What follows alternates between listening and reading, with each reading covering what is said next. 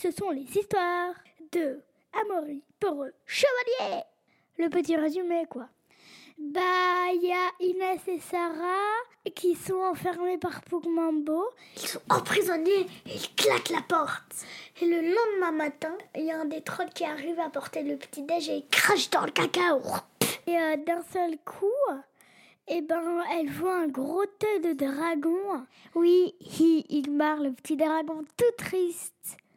Du coup, parce qu'on lui dit euh, qu'il fait peur et qu'il est moche et hideux. Il est trop mignon et tout sympa. Et après, le petit dragon, il dit Bah, euh, je suis désolé, je ne peux pas vous aider. Mambo euh, m'a mis dans un champ magnétique où je peux pas sortir. Et pendant ce temps-là, il y a Amaury avec Pedro Lan qui pique-nique à la cascade, qui voit un objet brillant derrière la cascade et Pedro Lan il croit que c'est de l'or et il fonce dans la cascade et Amaury il a très peur et il veut pas y aller.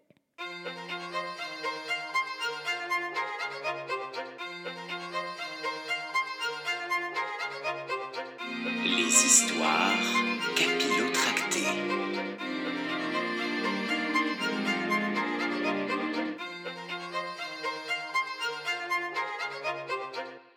nous allons être brûlés vifs. Quel sinistre mort pour un âne de luxe comme moi. Gémit le canasson. Mais ce n'est pas une boule de feu qui s'approche, mais bel et bien une silhouette humaine, ornée d'une chevelure flamboyante comme le soleil. Roclo cria Maury rassuré, distinguant les traits de son collègue. En effet, il avait suffi de ce simple rayon de soleil traversant le mur d'eau pour qu'un reflet aveuglant émane de la légendaire chevelure du chevalier. C'est vivant C'est vivant Continue de crier Pedro sans relâche. Ah, c'est vrai que ça fait plaisir de te retrouver bien vivant, l'ami. Tout le monde au château te croyait mort noyé.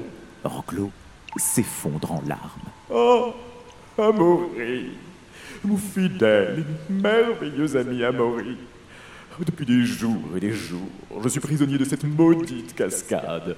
Dès que je tente de sortir, l'eau me repousse au fond de la grotte. C'est affreux. Tout a commencé quand j'ai rencontré ce beau jeune homme et que j'ai voulu l'embrasser. Là, des tentacules d'eau m'ont agrippé et amené jusqu'ici. J'ai cru que ma dernière heure avait sonné, mais tu es là, Amaury. Oh, mon sauveur À ces mots, Roclo se jette dans les bras d'Amaury et le serre contre son cœur. Ah, décidément, encore un chevalier qui n'a pas l'air bien courageux. Ça doit être un effet de mode, s'indigne Pedro qui visiblement a retrouvé son état normal. Ressaisis-toi, Roclo. Je vais te sortir de là, fais-moi confiance. Ce n'est que de l'eau après tout. Tente de se convaincre Amaury. Donne-moi la main, Roclo. Et toi la patte, Pedro. Chacun s'exécute et Amaury respire profondément. Ah, puis ferme les yeux, concentré. Oh, que j'ai peur Oh là là là là, que j'ai peur Gémit Roclo. Amaury tient fermement ses amis et fonce à travers le mur d'eau. Au moment de rouvrir les yeux, il se rend compte qu'ils sont passés de l'autre côté, sains et saufs. Ça a marché. Oh, oh merci, Amaury. Oh, oh, oh, oh, pleure de joie, Roclo. Tu m'as sauvé la vie. Je te suis redevable. Demande-moi ce que tu veux pour la peine. Qu'est-ce qui te ferait plaisir? Dis-moi. Bah, simplement que tu m'accompagnes pour retrouver Inès. Répond Amaury du tac au tac. Comment ça, retrouver Inès? Elle a quitté le château? Bah oui, euh, elle a fugué et elle est quelque part ici, dans la Noire Forêt. Il n'y a pas une seconde à perdre, car elle a peut-être été enlevée par, par des trolls ou, ou pire, par ce terrible sorcier. Pokemambo Hurle d'une voix éraillée, Roclo blanc comme un linge. Oh non Non je ne resterai pas une minute de plus dans cette horrible forêt. Merci infiniment de m'avoir secouru, Amaury, mais je vais rentrer au château maintenant. Je, je suis à bout, complètement échevelé et décoiffé. Ah, j'ai vraiment besoin d'un bon coup de peigne. Mon laquais me manque terriblement. Bon, ce n'est pas bien grave. Tout le monde s'en fiche de ta coiffure. Tu n'as pas dû bien comprendre la gravité de la situation. Inès a disparu. Avec Sarah, sa servante, précise Amaury en rougissant. Mais qu'est-ce qu'on en affiche d'une servante? Oh Bon, ben, je crois qu'on s'est tout dit. Allez, salut tout le monde crie Roclo alors qu'il est déjà loin, euh, courant à toutes jambes pour sortir de la noire forêt. Amaury et Pedro le suivent du regard un moment, euh, stupéfaits. Eh bien, moi qui te prenais pour une mauviette, tu es en fait sacrément courageux en comparaison de celui-là. dit Pedro à son maître. Merci du compliment, même si venant d'un âne, je ne sais pas exactement comment je dois le prendre, répond Amaury. Et nos héros poursuivent leur route sans plus attendre. Après une longue marche, Pedro commence à fatiguer. Oh, j'ai les sabots endoloris, Amaury. Piquons un petit roupillon contre cet arbre qui paraît aussi confortable. On ne peut pas se permettre de se reposer. Inès et Sarah sont peut-être en danger. Nous devons continuer, Pedro. Oh, ça va, on n'est pas des bêtes. Euh, Vas-y si tu veux. Moi, je suis claqué, lessivé, rétamé, HS. Et l'âne s'étend de tout son long sur une belle couverture de mousse au pied d'un bel arbre. Oui, un bel arbre centenaire, Elliot. Mais, soudain, la terre tremble. Oui, la, la- la- la terre tremble sous le canasson qui bondit de terreur. Semble-t-on entendre dessous la terre, à l'endroit précis où, où Pedro avait décidé de s'allonger. Ouh là là, ça fait peur, dis donc, euh, cette noire forêt. Moi, je suis un petit peu terrifié, non? Peut-être que c'est un rat qui parle sous la terre.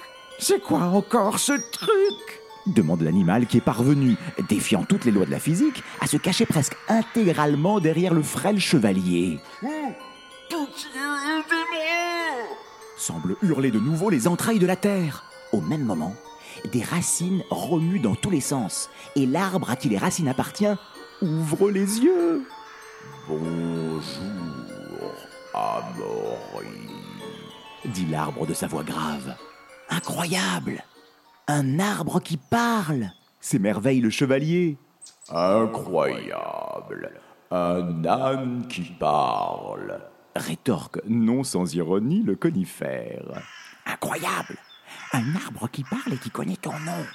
Renchérit Pedro à l'oreille de son maître. Cela nous fait plaisir de te voir, Amaury. N- Nous euh, Qui ça Nous? À ces mots, tous les arbres autour de nos héros ouvrent les yeux. Cela aurait pu être tout à fait effrayant, mais le regard des conifères semble plein de bonté, dégageant une extrême bienveillance à l'égard d'Amaury et sa fidèle monture. Nous attendions patiemment, depuis approximativement 383 ans, 9 mois, 5 jours, 14 heures et 43 secondes, la venue de l'élu. Amaury et Pedro se regardent, interloqués. L'élu répète le chevalier. Enfin un cœur pur dans cette forêt. Se réjouit le chef des arbres. Il te faut maintenant trouver ton chemin dans les méandres de ton destin. Trouver ton chemin dans tes intestins? Demande Pedro. Il faut sûrement t'ouvrir en deux pour voir quelque chose dans tes entrailles. Tu as peut-être une carte imprimée sur ton foie, ta rate ou... Silence, l'âne. Rugit le conifère. Par contre, tu aurais pu choisir une monture un peu plus intelligente et surtout moins bavarde. dit-il consterné à Amaury. Comment ça? S'indigne Pedro. Je suis l'intelligence fétane. Tu trouves, toi, que c'est l'intelligence fétane, Pedro? Il est un petit peu bébête. Il est rigolo, en tout cas. Oui.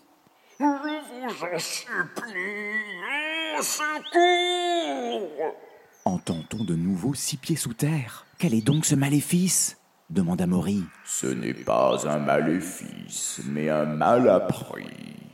Quelqu'un qui avait besoin d'une petite leçon. Que- Quelqu'un? Il y a quelqu'un enterré là Encore vivant Amaury se rapproche de cette drôle de tombe quand soudain, une main traverse le sol et attrape notre héros à la gorge.